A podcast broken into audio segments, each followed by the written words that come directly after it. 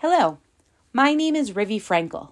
Welcome to Torat Imecha Nach Yomi with the OU Women's Initiative. Today we will be studying Sefer Zechariah, Perek Dalid. Yesterday in Perek Gimel, we learned about Zechariah's vision in which he saw Yoshua, the Kohen Gadol, the high priest, being given new clothing after Hashem removed his soiled ones. Hashem tells Bnei Israel that he will remove their avon, meaning either their sin or their guilt, and that this time period of Shivat Sion, of returning to Jerusalem and building the second temple, will be a new beginning for Hashem's people. We also made mention of Avdi Tzemach and discussed whether or not this was Mashiach, perhaps the leader at the time who was a descendant of David, Zerubbabel. The challenge for the people in Zechariah's generation was that while they saw the return to Israel from Bavel, and they had a temple and a high priest, their political leader, as we saw in the book of, Zach- of Chagai, was a Pachat Yehuda, a governor of Yehuda, and not a king. The Jews in Israel were still under the leadership of Darius and the Persian Empire. This caused distress to the people and created doubt as to whether or not God had really forgiven them.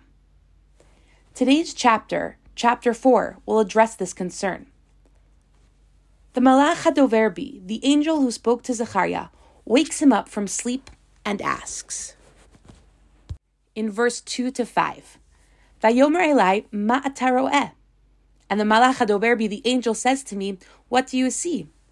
Ra'iti vihine menorat zahav kula v'gula al rosha, v'shiv'a nerotea aleha, shiv'a v'shiv'a mutzakot l'nerot asher al rosha. I see a lampstead, all of gold, with a bowl above it. The lamps on it are seven in number, and the lamps above it have seven pipes. Ushnaim zeitim aleha echad miyamin ve'echad al smola. And there are two olive trees, one to the right of the bowl and one to the left. Ve'omar el malach ma ela adoni. And I said to this angel who was speaking to me, What are these, my master? Vayan ha And the malach that is speaking to me, the angel that is speaking to me, says, Vayomer Eli, hello yadata mahema ele. Don't you know what these are?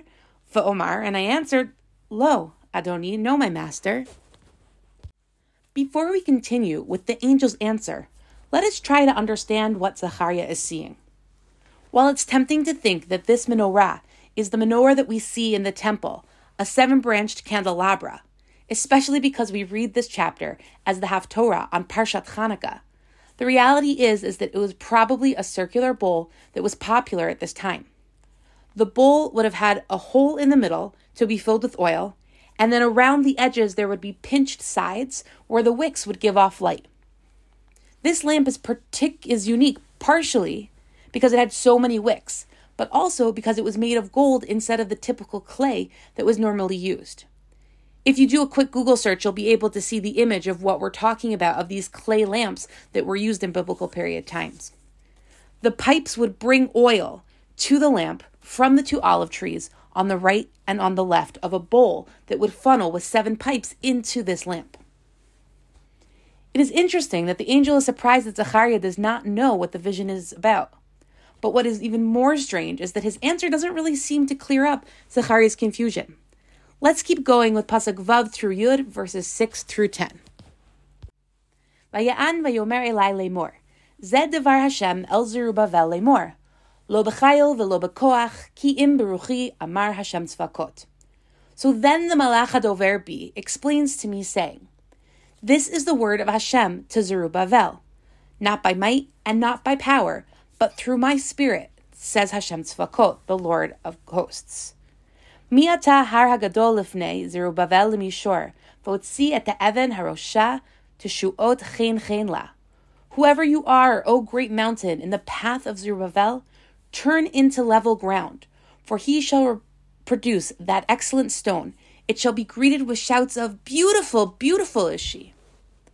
Vahidavar Hashem Elai lemor, and Hashem, the word of Hashem comes to me, says, Yidei Zerubbabel yistu abayit hazeh, v'yadav tevatzena, v'yadata ki Hashem tzvakot shlachani alechem. Zerubbabel's hands have founded this house, and Zerubbabel's hand shall complete it. Then you shall know that it was the Lord of hosts, Hashem Tzvakot, who has sent me to you. Kimi baz liyom ketanot, v'samchu v'ra'u et ha'even, habdil biyad Zerubbabel, shiva ele einei Hashem, hema mishotetim b'chol ha'aretz. Does anyone scorn a day of small beginnings? When they see this stone, we're not really sure ha'even habdil, whether it's a stone of distinction, meaning um, a stone maybe like a cornerstone, where they're taking it from the old first temple, the, the ruins, and bringing it to the second temple? Is it some sort of, of tool? We're not sure what this stone is in the hands of, of Zerubbabel, but when they see it, they shall rejoice. Those seven are the eyes of Hashem ranging over the whole earth. The chapter then finishes with Zechariah questioning the angel about the olive trees, and again, the angel is surprised that, that Zechariah does not understand, but he answers. Pasuk Yud Dalid, verse 14, Vayomer Ela Shnei B'nei Yitzhar Ha'umdim Al Adon Kol Haaretz. He explains these are the two anointed dignitaries who have attended the Lord of all the earth. It almost seems as if the middle part about Zerubbabel is a proclamation that is out of order. The text would read very smoothly if it went from Zechariah's first question to the angel, asking about the menorah, when the angel answers, Those are the seven eyes of Hashem ranging over the earth, and then continue with Psukim Yud Aleph through Yud Dalid, verses 11 through 14, Zechariah's question about the olive trees and what they signify, followed by the angel's second answer that these are the two dignitaries that bring the light of God.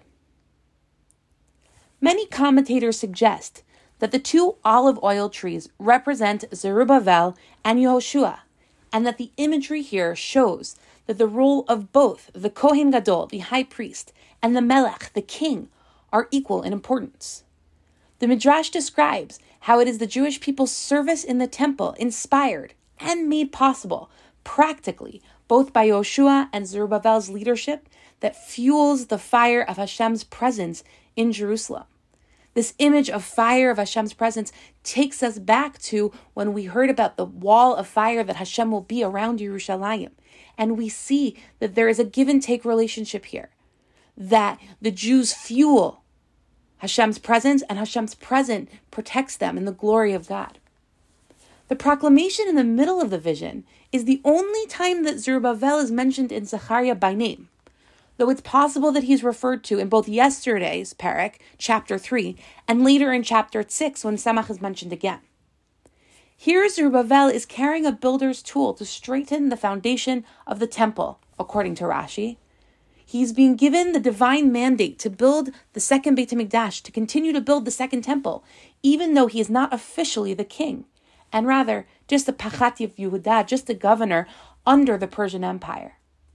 Lo b'chayil v'lo b'koach ki im not with force or strength, but with my spirit alone, tells the Jewish people that they don't need to worry about their lack of political or military independence. They don't need to rebel against the Persians to accomplish their goal, something that at the time was a movement amongst the people. All they need is Hashem's strength, let Hashem handle the political situation. By inserting the proclamation seemingly out of order and making the vision confusing in terms of Zechariah's answer that he gets from the Malach HaDoverbi, the angel that's speaking to him, Zechariah's vision emphasizes to the people the legitimacy of Zerubbabel's leadership. In the same way that the Kohen, Yoshua, is legitimate, Zerubbabel is God's appointed political leader and the two of them can and should work together to bring God's light to the world. It's interesting to note that the sages choose this section as the Haftorah for Shabbat Hanukkah. There was a suggestion to use the story of Eliyahu on Har Carmel, on Mount Carmel, when he kills 400 prophets of the Baal, after there was a clear and decisive showing by God that he was the one and true God. But ultimately, this section is what we read because it answers the question we often ask on Hanukkah are we celebrating the military victory or the spiritual one? The one of the oil or the one of the Maccabees? This vision of Zechariah emphasizes that when approached correctly and with the right intentions, the physical leader and the spiritual leader are really accomplishing the same thing. On Hanukkah, we celebrate God's glory and reign as expressed through both of these aspects might and light. May we merit to see real leadership in our time that inspires us to be true lights of Hashem. Thank you for studying together Li'ilui Nishmat, Riva Schwab, Rivka Bat Alexander Sender.